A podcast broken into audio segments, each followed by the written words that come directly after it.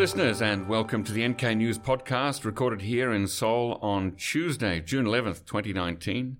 And today I am joined by Daniel Wertz of the National Committee on North Korea in Washington, D C, where he is the program manager in charge of uh, research and analysis, and also helps N G Os to navigate through the field of uh, national and multinational sanctions, especially those that are doing uh, aid work in North Korea. And he's the general editor of North Korea in the world dot org. Did I get all that right? That's correct. Fantastic. Thanks very much for joining us today, Daniel. Thanks for having me. So let's talk about uh, sanctions. Obviously, sanctions, uh, we have a lot of them on now. We have some U N Security Council resolution sanctions on North Korea. We have some sanctions uh, levied from uh, Washington, D C directly on North Korea. We have some from South Korea. What would be the case scenario if things get worse? If for some reason the dialogue breaks down and more sanctions are levied, or the existing sanctions are more strictly enforced? Well, I'll just start with the usual caveat that my views expressed today are my own and uh, don't re- represent those of the National Committee on North Korea. Absolutely. Thank you for mentioning that. I forgot to mention that, ladies and gentlemen, but that's a good point to start with. That's no problem. So if uh, if negotiations break down, we get back to escalation of pressure and threats from North Korea and the U S, I think probably some of the first steps you might see are just more Uh, sanctions designations issued by the U S Treasury Department, and more frequent uh, sanctions designations. Before the Singapore summit, the U S had reportedly readied a tranche of several hundred new sanctions designations that was ready to go. The U S uh, subsequently held off on issuing those designations, even though in the years since Singapore there have been uh, occasional uh, new sanctions designations from the U S. You'd probably see, if things got worse, Uh, a lot more of them. So a sanctions designation basically is when um, when the Treasury Department says this cannot be sent or, or sold or imported or uh, transferred into North Korea or out of North Korea. A sanctions designation is on an individual or a business. Ah. And it basically says that any assets belonging to this entity uh, in the United States will be frozen. In the case of individuals, they'll be banned from travel to the United States, and other businesses, entities, if they are doing any kind of business with the specially designated national uh, who's been sanctioned by the U S Treasury Department, they themselves will also be at risk of being sanctioned by the U S. And can individual items, uh, specific uh, products, also be designated as sanctioned items, or is it uh, generally done um company by company, individual by individual? Yeah, it's individual by individual, the way that the Treasury's uh, specially designated national list works. Uh, it's the U N that, um, through its Security Council resolutions, uh, identifies specific items mm. that are prohibited for export to or import uh, into North Korea uh, at the international level. And the U S uh, also, through its North Korea sanctions regulations, has a quite extensive list of the type of business activities related to North Korea that can uh, cause a business to be sanctioned as a specially, specially designated national by the Treasury Department. And that list of uh, activities that can potentially trigger sanctions is quite extensive. Okay. Now, you mentioned that the, uh, since uh, around the time of the, just before the Singapore summit, that there was a tranche of sanctions prepared but not actually imposed. So the U S has these kind of in its back pocket. Is that right? Uh, that seems to be the case. Yeah. And there's certainly, if you look at the recent Pyongyang International Trade Fair, a lot of Chinese businesses that are doing business and violating sanctions with North Korea pretty openly.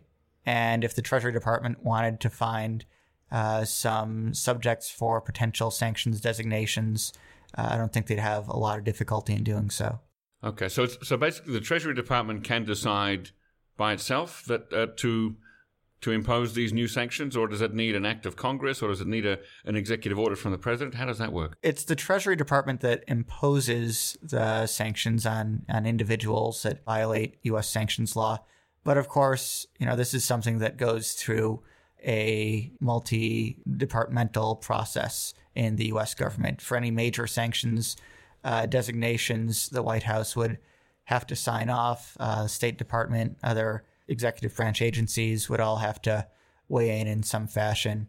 And, you know, we actually saw a few months ago, a kind of breakdown in this process, uh, a bit of miscommunication perhaps, where the... Within the U S government. Within the U S government, uh, where the Treasury Department issued a couple of new sanctions on uh, shipping companies mm. uh, doing business with North Korea.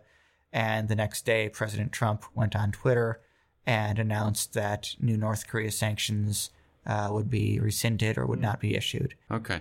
So if things get worse then, so if the uh, if, if talks break down, uh, there's more sanctions in the back pocket, they can be imposed.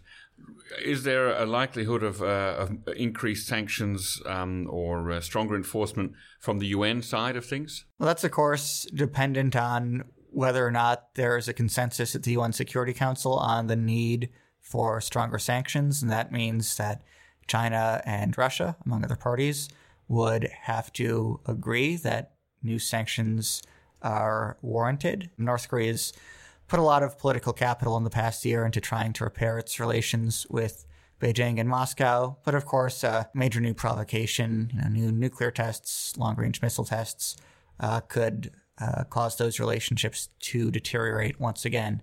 The U N sanctions regime, it's already pretty extensive, but there's uh, certainly more that could be added to it. There could be restrictions on North Korea's imports of crude oil, for example, which is basically capped at the same level that it's been at for the past several years. There could be restrictions on tourism to North Korea, which is one uh, money-earning activity for North Korea that's currently not explicitly sanctioned. Uh, I think in general, though, what's really important for the sanctions regime isn't just adding to what exists on paper, but uh, strengthening how it is enforced. Mm, okay. Within the United Nations Security Council, is it the Security Council itself that uh, imposes or lifts sanctions, or is it a committee of the Security Council? So there's a Security Council Sanctions Committee, the so-called seventeen eighteen Sanctions Committee, uh, which has authority to waive sanctions on a case-by-case basis. Uh, so for humanitarian organizations seeking to work in North Korea that have to bring some prohibited items into the country, they would get a waiver from this committee. For uh, inter-Korean sports exchanges related to the Olympics, they required a few waivers from the sanctions committee. But to change the U N sanctions regime as a whole, Uh, that requires an act of the Security Council. Now, uh, that latter act that you mentioned to uh, to change or to add new sanctions, does that require a unanimous vote, or is it a majority, or how does that work? So that requires unanimity among the five permanent members mm-hmm. of the Security Council.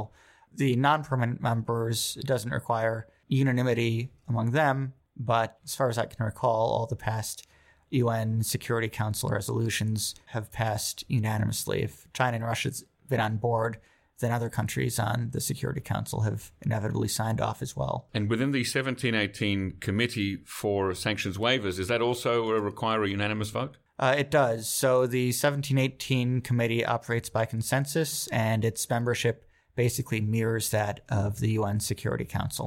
All right. Okay. Now, what if the... If the situation gets better, so if uh, the U S and North Korea reach some kind of a deal, uh, how would sanctions actually be lifted, and, and how would that affect the ability of North Korea to engage in trade and business with the outside world? So it would be a very complicated process if sanctions started to be lifted. Even if North Korea made very dramatic progress on denuclearization, then it would be still a, a difficult thing to just lift the sanctions regime overnight. But you could start to pare back uh, the U N resolutions first, either by issuing waivers for certain activities, like perhaps inter-Korean cooperation.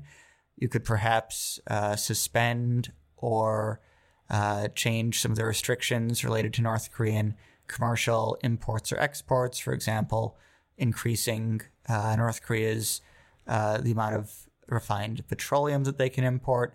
And those kind of sanctions can be snapped back relatively easily if there's the right mechanism in place.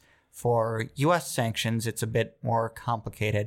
Um, U S sanctions law basically states that U S sanctions, including secondary sanctions in some cases, can only be suspended if North Korea has made progress not only on its nuclear program, but also on other issues that Congress cares about, such as human rights, mm. illicit activities, et cetera. So they're specifically tied in, in law to uh, lifting of sanctions by the U S, is that right? They are. And there's a little bit of, of leeway in the relevant law. The White House uh, simply asked to declare to Congress that North Korea has made, quote, progress on those issues. Mm. The law doesn't specify what progress might necessarily entail. So if the executive branch were to really try to lift sanctions, they might have a little bit of wiggle room.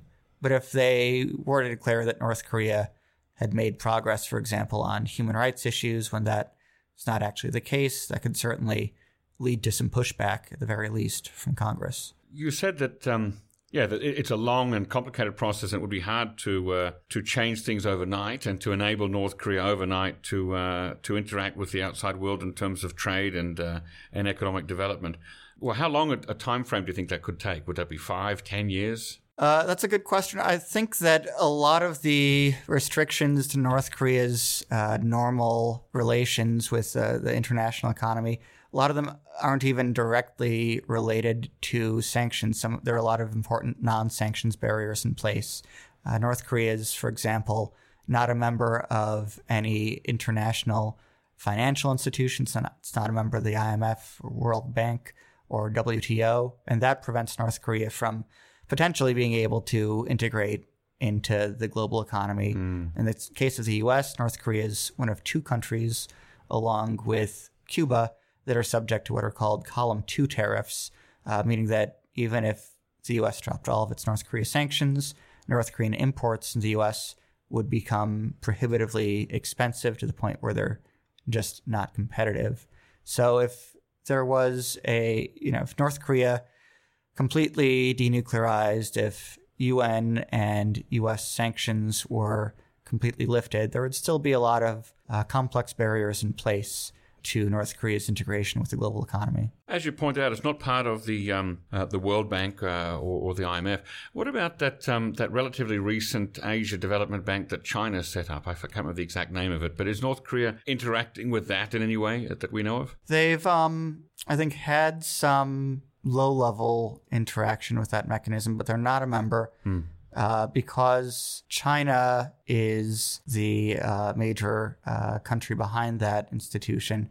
But it's also the major lifeline behind the North Korean economy, isn't yeah, it? Yeah, it might it might be easier uh, for North Korea to join China's equivalent of the Asian Development Bank mm. than... Right. Well, do you yeah, remember the name of that thing? I, Asia Infrastructure and Investment Bank. There you go. That's it. Okay, A I I B. It would be potentially possible for North Korea to join the A I I B down the line, mm. uh, even if it's blocked from joining other international financial institutions. I suspect that the North Koreans, though, would want to diversify mm. their uh, foreign economic relationships and get beyond China if they were to open their economy and start integrating uh, with the rest of the world, if they were to take dramatic actions to get rid of sanctions. So they probably would want to get beyond just interacting with the A I I B if they possibly could. Are there any uh, judicial decisions that would hamper North Korea's uh, involvement with, uh, what, trade with America? Yes, there are. So there have been a number of court cases brought against North Korea by individual U S citizens, ranging from the crew, the former crew of the U S S Pueblo. That was in nineteen sixty-eight? The, yes. The lawsuit was a little more recent, though. Mm. Uh, to the family of Otto Warmbier. Uh, so there is over a billion dollars in U S court judgments uh, against North Korea. And if U S-North Korea economic ties would be normalized, you know, that's one issue that would have to be dealt with in some fashion or another. And it wouldn't be necessarily easy uh, to just put aside these court judgments, since they're decided by the judicial branch, which is, of course, independent in the U S system of government, and are brought by individuals who I think would certainly work hard to try to press their claims against North Korea if they had the opportunity to do so. Now, but those claims or those judgments are against the North Korean state, aren't they? Yes. So if some stage in the future a North Korean private company were to uh, try and do trade with America, would that judgment hamper its uh, operations also? That's a good question. I think it depends on what exactly a North Korean private company means. Mm-hmm. In the North Korean context, there's certainly a lot of state-owned enterprises yeah.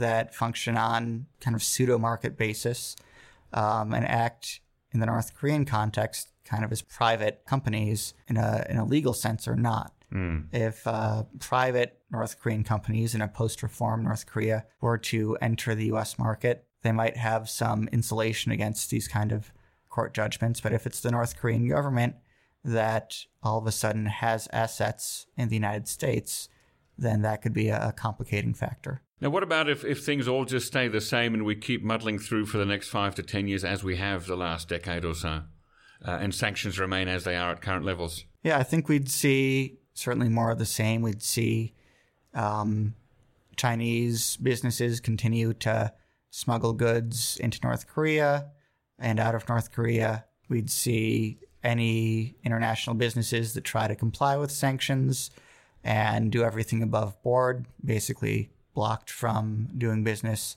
uh, in North Korea. There would be a little bit of wiggle room under the current U N and international sanctions regime and how it's enforced uh, for things like greater humanitarian assistance into North Korea. Right, because we always hear that that un- well, whatever the sanctions are, that humanitarian work is not supposed to be a target of sanctions, right? Yeah, that's the idea, but it's that hasn't always been the case in practice. Yeah. So the uh, the provisions in U N Security Council Resolution twenty-three ninety-seven, which was adopted in December of twenty seventeen, that banned uh, the export of metals, uh, machinery, vehicles, electrical equipment to North Korea. Mm. And in practice, those categories of goods were defined so widely as to include a lot of goods that humanitarian organizations uh, typically bring into North Korea for their projects. Yeah. So those humanitarian organizations to bring in goods uh, you know, necessary to build up capacities at hospitals or to provide clean water or you know, things like agricultural equipment, those all require waivers from the U N seventeen eighteen Sanctions Committee.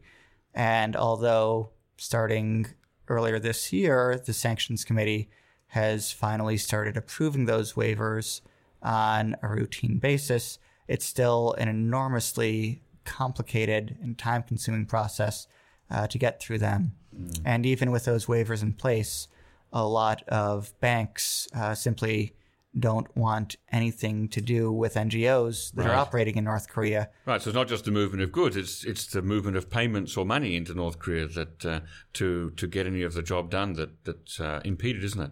Yeah, it's and it's not even the flow of money into North Korea uh, for many ah. N G Os. It's simply operating in North Korea right. and sending money, let's say, into China to yep. pay for uh, humanitarian goods, you know, food or medicine, et cetera, that might be eventually exported to North Korea. That's become an increasingly uh, challenging problem for N G Os, which, you know, for years have not been able to send money directly into North Korea to pay for local uh, costs. Right. And the U N agencies, similarly, even though there are some carve-outs in the U N sanctions, allowing them to, in theory, send money into North Korea to pay for local costs, in practice, uh, they haven't been able to do that. Right. Is that because of the fear of uh, of what they call secondary sanctions? Yeah, it's it's de-risking by the banks. They s- simply don't want anything to do with transactions related to North Korea, mm-hmm. even if those transactions are entirely illicit and yeah. above board, because it's a huge amount of risk that they're taking on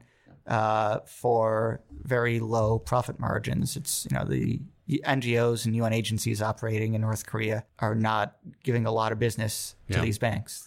And that's part of the, the long-term knock-on effect of the Banco Delta Asia uh, uh, scandal, I, I suppose, isn't it? Yeah, and that's been a strategy that the U S has increasingly pursued in recent years, uh, going after international banks that do business mm. with North Korean front companies and middlemen that don't do sufficient due diligence Uh, to block North Korean access to the international financial system. And that's something that if talks between the U S and North Korea break down, mm. I think you might see more aggressive actions on that front, uh, particularly U S uh, enforcement actions against major Chinese banks that have not uh, sufficiently enforced uh, sanctions on North Korea. As it stands at the moment, um, with the sanctions as they are, are we seeing any Uh, contraction or, or shrinkage of the North Korean economy?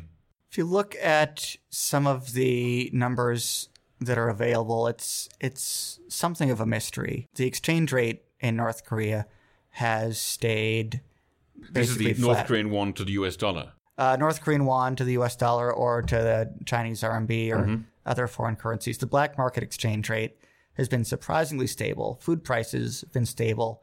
Uh, fuel prices jumped up a bit in twenty seventeen, but have then kind of plateaued. Mm. Chinese trade statistics tell a different story. Uh, we see a lot of North Korean imports of goods that are not sanctioned continuing in the Chinese trade statistics, but the reported exports have dropped to nearly zero. Of course, we know that's not the case in practice. The North Koreans are still getting around those trade sanctions in some ways. But, you know, the question is, are they bleeding out U S dollars? Are they not able to make as much hard currency as they once were to pay for their imports, to facilitate what's become a, a dollarized domestic economy? And I th- suspect that North Korea may have adopted what you might consider austerity policies. Mm. So belt tightening measures for, for the citizens? Yes. Oh. So having a very tight monetary policy in order to keep the market exchange rate stable, uh, taking other actions where people's wages, if they work in industries where they get wages instead of rations, are probably being reduced. There is less uh, money around for de facto private investment. And certainly we've seen that rations that go through the public distribution system to North Korean workers at state-owned enterprises and government officials, those have been cut according to the World Food Program and F A O. Mm.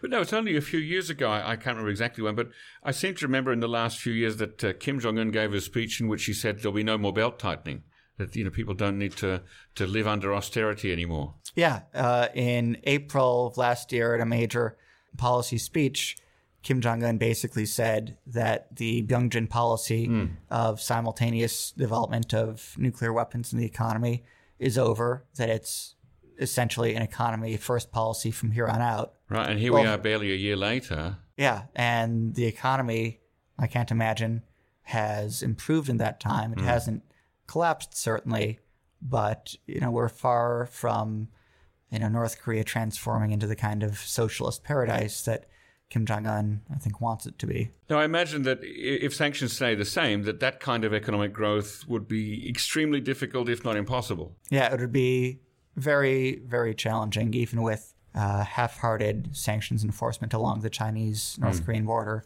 for North Korea to resume the kind of uh, decent levels of growth that we saw in the period from circa two thousand nine through twenty sixteen, when China-North Korea trade really boomed. If sanctions aren't fully enforced, I think that'll perhaps prevent the worst from happening to the North Korean economy. It won't implode, but the chances for growth in that kind of environment are, are pretty low. And if the sanctions regime were to become stricter and enforce, enforcement were to become more regular, uh, are you saying that that could lead to an implosion of the North Korean economy? I think it could lead to a lot of pain within the North Korean economy, which is not necessarily to say that strongly enforced sanctions will lead North Korea to entirely accede to U S and international demands at the negotiating table. I think this is a regime that has clearly shown that it is willing to withstand a lot of pain, or rather to have its people withstand a lot of pain, Uh, in order for its core political objectives to, to remain in place. I think that being said, if you compare the North Korean economy of the nineteen nineties to today, the uh, average North Korean is probably more resilient in some ways, less dependent on the state for largesse. There are better mar- uh, coping mechanisms in place. So I think the prospects for a repeat of a total collapse of the North Korean economy, as we saw in the nineteen nineties, is not not that great. So um, you've you've very um, correctly brought it back to the intentions of the sanctions, which is to uh, uh, to bring North Korea towards uh, denuclearization. What is, in your opinion, the best way then to achieve you know, the, the aims of the global community, which is to bring North Korea to denuclearization. How how can sanctions be best used to achieve that? Well, I think sanctions really need to be integrated into a cohesive diplomatic strategy, combining negotiations, sanctions, deterrence, other forms of pressure and inducement. And I think that the U S, in talks with North Korea, should be willing to be creative with offering different forms of uh, partial sanctions relief to North Korea in return for uh, significant progress on the North Korean side toward denuclearization. If North Korea were, for example, willing to suspend fissile material production, not only at Yongbyon, but at other nuclear sites as well, I think that would be worth certainly paring back the U N sanctions regime in some ways in order to achieve that. And of course, I think that uh, suspension of sanctions should be implemented in a way where sanctions can be reimposed if North Korea doesn't live up to its obligations. Okay, well, what about um, at the, or just after the Hanoi summit earlier this year, um, there was that famous midnight press conference given by North Korea's Foreign Minister Ri Yong-ho and a couple of his offsiders, in which he basically, at least it seemed to me, he's saying almost what you're saying, which is that uh, we're willing to shut down uh, Yongbyon in exchange for uh, some limited sanctions relief, basically just bringing it back to twenty fifteen levels. Is that more or less in agreement with what you were saying? Well, I think the agreement that the North Koreans offered at Hanoi was giving too little and asking for too much. I think from the U S perspective, only getting uh, action at Yongbyon and not at some of their other fissile material sites was uh, insufficient, and rolling back the past five U N Security Council resolutions in there entirely was a, a very high price to pay for that. Uh, that being said, if you take the North Korean offer at Hanoi as an opening bid mm. rather than as a final offer, Uh, it might be a reasonable place to start from uh, for future negotiations, and we can see how far they might be willing to bargain down from that position. You've had a chance, uh, Daniel, uh, to uh, look at Um, some of the photographs that M K Pro took at the April, sorry, the May uh, spring trade fair that happened in Pyongyang uh, a couple of weeks ago. What did you see from those photographs uh, that, that's relevant to uh, the, the sanctions work that you've been doing? I think those photographs clearly indicated that sanctions are not being fully enforced, uh, particularly on the Chinese side, but also by uh, businesses operating out of other countries. And it showed that, surprisingly enough, uh, you know, foreign businesses uh, that are operating in North Korea don't seem to have too much concern about the risk of being caught. Um, by going to the foreign trade fair, they were essentially operating in the open. And this is, you know, a trade fair that uh, certainly the U N panel of experts and almost certainly the U S Treasury Department look at very closely and scrutinize the list of businesses that are appearing there. We, we just talked a, a moment ago about uh, how Kim Jong-un said in his April policy speech last year that uh, it's economy first all the way now. And uh, just a, a couple of months after his speech last year in April, of course, at the first summit between President Trump and, and Chairman Kim, uh, President Trump showed that video uh, in Singapore, uh, which I think our listeners can find on uh, on YouTube, uh, the one with the white horses running through the ocean and uh, showing, you know, wealth and affluence, um, and hinting at uh, the wonderful future economic development that could take place in North Korea. Uh, and he's, since that showing of the video, he's hinted at it several times, saying that North Korea's got a great future. And yet this carrot waving doesn't seem to have had any notion, uh, noticeable impact on uh, North Koreans, uh, North Korea's stance or actions. And why do you think that could be? I think that fundamentally the North Koreans are still reluctant to denuclearize, and especially to denuclearize on the schedule that the United States is asking, which is to say uh, to completely abandon their nuclear program before there's any sanctions relief at, from the U S or at the U N level. Uh, I think there's probably some wariness within North Korea as well about opening up their economy to the world, about having a more prosperous kind of economy that's that's open, that follows the path of Chinese and Vietnamese reforms, because having that kind of opening economy requires a level of political openness that North Korea has hitherto been uh, very, very uncomfortable with countenancing.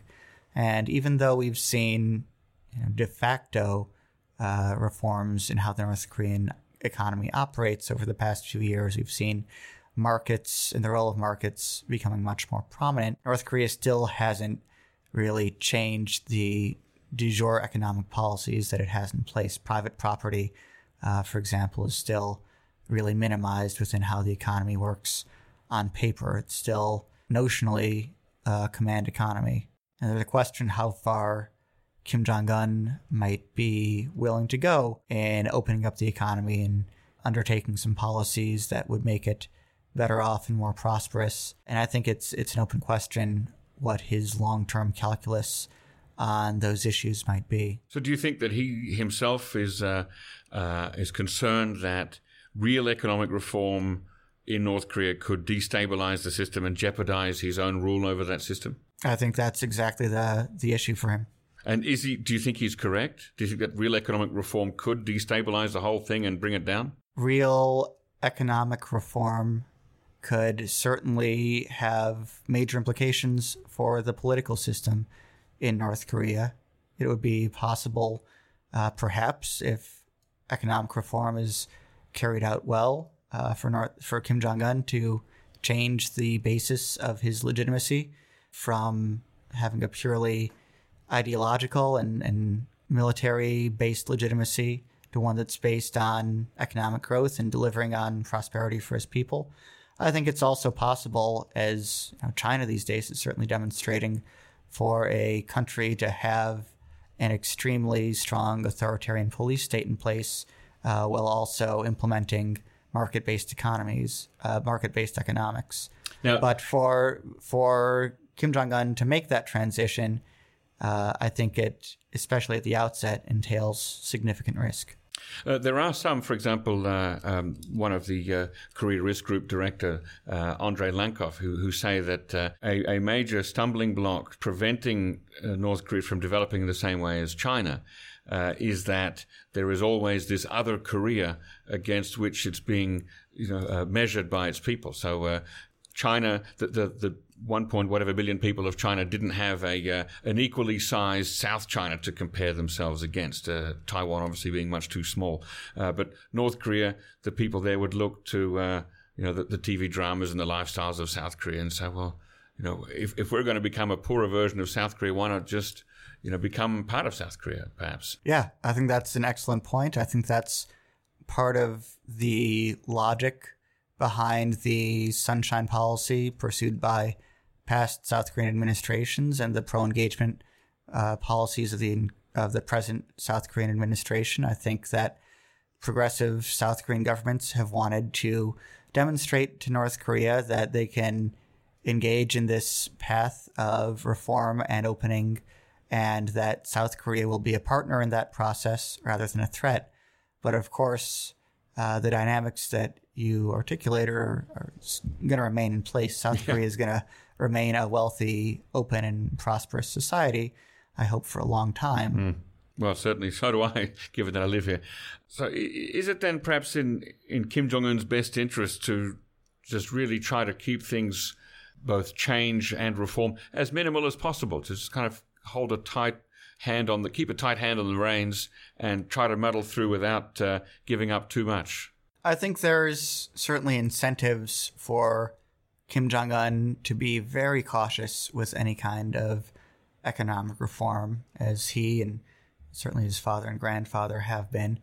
But at the same time, North Korea's society is, of course, opening up gradually to the rest of the world. I think there's a realization within an increasingly broad and important part of the North Korean population of how far North Korea has fallen behind economically as well as technologically. And I don't think that Kim Jong-un wants to lead a country where the elites and people who are relatively elite are all perfectly aware of how backward uh, the economy and society are compared to their neighbors. Hmm. Although I suppose the argument could be made that it doesn't matter if they're aware of that backwardness as long as they continue to realize that uh, maintaining that separateness is in their own best interests. Right? I mean, it, uh, it, you could say that it's precisely those elites who would stand the most to lose in a, in a system change or a, uh, or a unification of North Korea with South Korea. Uh, for some elites, particularly those who are able to get wealthy through their ties to the regime, I think they're They have reason to be happy with the system the way it is if they've uh, prospered from it. But for the broader population, the population that likes to uh, consume South Korean dramas and K-pop and has an interest in the outside world, I think that there's certainly going to be an interest in, in changing and reforming that system. Perhaps the kind of, you know, cold calculation of rational best interest is going to be limited to a handful of, of elites who are able to to coldly make that calculation. Do you see any willingness in the U S, in the current U S administration or in the uh, in the Congress to uh, try to use sanctions and other tools as a way of uh, bringing about, you know, regime change uh, in North Korea? Yeah, I think there are certainly uh, hardliners in Washington who don't take the negotiation process seriously, who have uh, total distrust of North Korea's intentions at the negotiating table and have called for regime change, and in some cases have called for U S military action to facilitate regime change. Uh, John Bolton, the National Security Advisor, only a few months before his appointment, he wrote an op-ed in the Wall Street Journal which seemed to call for military action, preventative military action against North Korea. And it's hard to believe that he's changed his views that mm. much in the time since he's been in office. Yes, although he was quoted in a in a recent uh, uh, long article I read. I can't remember, it was either the New Yorker magazine or the Atlantic, uh, in, in which he was quoted to have said, uh, "I do policy, you do war." So he's not, you know, he doesn't consider himself a war man because he just does policy. It's a way of divorcing yourself from uh, the consequences, I suppose. Yeah. Well, I think um, Bolton has a reputation as a very canny bureaucratic infighter, someone who's able to get his way more often than not on internal administration battles. And even though he's serving a president who's very publicly committed to diplomacy with North Korea and to building a, a personal relationship, however unlikely, mm. with Kim Jong-un, I think uh, Bolton's views likely remain his views. He will likely provide advice and take action within the administration uh, that's in line with his views. Now, you mentioned also, well, I mentioned at the start when I inter- introduced you, that you help N G Os and aid agencies navigate through the, uh, the path of various sanctions uh, around North Korea. Can you tell us a little bit about that? How do you do it? It's been extremely challenging for aid agencies operating in North Korea, particularly U S agencies. Mm. For a U S N G O, there's there's a lot of traps to run through. You've got to start off getting approval from the U S Treasury Department. So to, is that step one? There's multiple steps. You can take them in whatever order you want. Ah, okay. So you need a Treasury Department license to be given permission to just form a partnership with a North Korean counterpart to basically have an M O U that says how aid will be dispersed, distributed, monitored, et cetera. Yeah. As well as to export non-U S origin goods other than food and medicine to North Korea. If an N G O is exporting U S origin goods, then they'd need a license from the U S Commerce Department as well. To actually travel to North Korea, U S organization, or at least uh, members of that organization who travel using U S passports, need to get a special permit from the State Department, which is basically a one-time special passport valid for one trip to North Korea. And finally, those N G Os have to also get approval from the U N seventeen eighteen Sanctions Committee uh, for permission to export uh, any prohibited items, including metals, electrical equipment, et cetera, to North Korea. And then N G Os also have to deal with issues such as de-risking from banks and other private sector companies, even if they've complied with all of those sanctions requirements, they still have to deal with Chinese customs, which frankly might not always care if uh, U N uh, sanctions waiver has been granted. So it's enormously challenging on, on multiple levels. It sounds like a minefield. Yeah. And for a period last year, a lot of these applications from U S N G Os were being denied. There were several N G Os uh, that had their staff denied permits to travel to North Korea. Yeah. Uh, licenses from Commerce or Treasury weren't being granted. The U S was blocking waiver applications at the U N seventeen eighteen Sanctions Committee.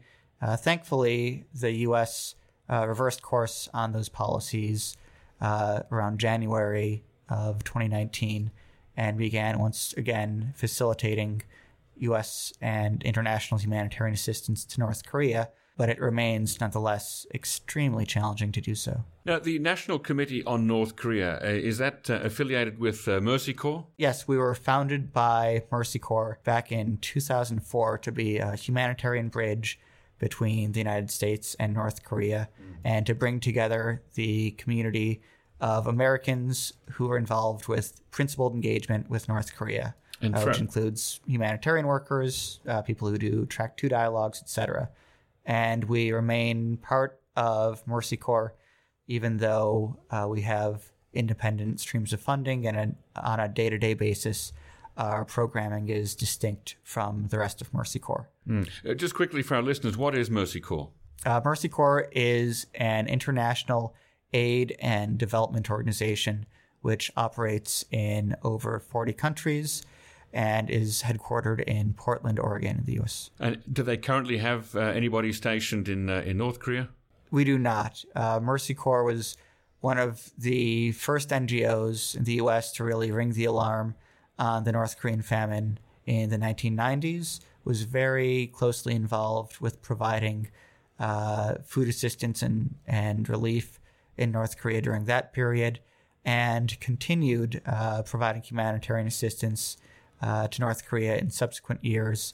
Uh, a few years ago, made the decision to suspend North Korea programming, uh, but certainly if circumstances are right in the future, that could potentially resume. You've been working now at the National Committee on North Korea since twenty eleven, is that right? Yes, it's... What keeps you going? I think North Korea is a fascinating country to study, an extremely challenging policy issue, their nuclear program, uh, human rights, humanitarian issues, extremely challenging policy issues to try to address. And it's uh, it's fascinating to, to work in this field. And what uh, can you share a little bit about what research you're working on right now or in the near future? Uh, sure. So in addition to my research related to sanctions, I have also been the lead editor and researcher for a site called North Korea in the world dot org, which looks very closely at North Korea's foreign trade ties, foreign diplomatic relations, et cetera. Uh, we just uh, a few months ago put out a new data set for that project, Uh, looking at high-level North Korean diplomatic delegations sent abroad uh, over the past two decades. Found some interesting data points on that front. Uh, we also write a number of issue briefs, providing uh, concise but pretty detailed overviews of policy issues related to North Korea, uh, ranging from their nuclear program to bilateral relations with countries such as the U S or South Korea. And we do a lot of other events and programming around D C and in other parts of the U S occasionally as well. Great, great. Any final thoughts to leave us with today, Daniel? There is still perhaps a chance for a diplomatic process to move forward, even though it's it's been over a year mm. since the Singapore summit. It's been really eighteen months since the start of this process with the, the Pyeongchang Olympics uh, last year. But I suspect that there will be at least one last major attempt to uh, restart diplomacy uh, between the U S and North Korea before the next U S presidential election. Which is November next year, isn't it? Exactly. Right. And I think the timeline uh, for getting a deal with North Korea is pretty short, because once it gets to be election season, once that's in full force... Yeah. the politics of, of making a deal with North Korea get a lot more fraught. Well, we saw that, didn't we, with the uh, the Bill Clinton administration, right? That there was talk, much hopeful talk back in two thousand of him perhaps visiting Pyongyang and working out a deal with Kim Jong Il, uh, and then the the whole thing with the elections uh, just you know got got uh, well caught him up, and, uh, and he didn't end up going. Exactly, and the same could be said of South Korean presidents as well. Yeah. Uh, President Roh Moo-hyun, for example, right. had his second inter-Korean summit when he was very much a lame duck, and Lee Myung-bak came in after him and basically nullified the results of that summit. So I think that's a lesson for you know, U S and South Korean politicians. Don't wait until the last minute yeah. to strike a bargain with North Korea. And I think it's also a lesson for North Korea. Don't stonewall until the last minute to try to strike a bargain with a democratic country, because making a deal with a lame duck president is very risky. Yeah, that seems like a good place to uh, to finish for today. Thank you very much for joining us today, Daniel Wertz. Thanks for having me. And thanks, listeners, for uh, checking out this podcast. Don't forget to share it with your friends, colleagues, enemies, classmates, people across the road, et cetera. Uh, check out N K news dot org, as well as the uh, photos of the recent uh, April trade fair in Pyongyang at uh, M K Pro, if you're a subscriber. And uh, check us again next time. Thank you.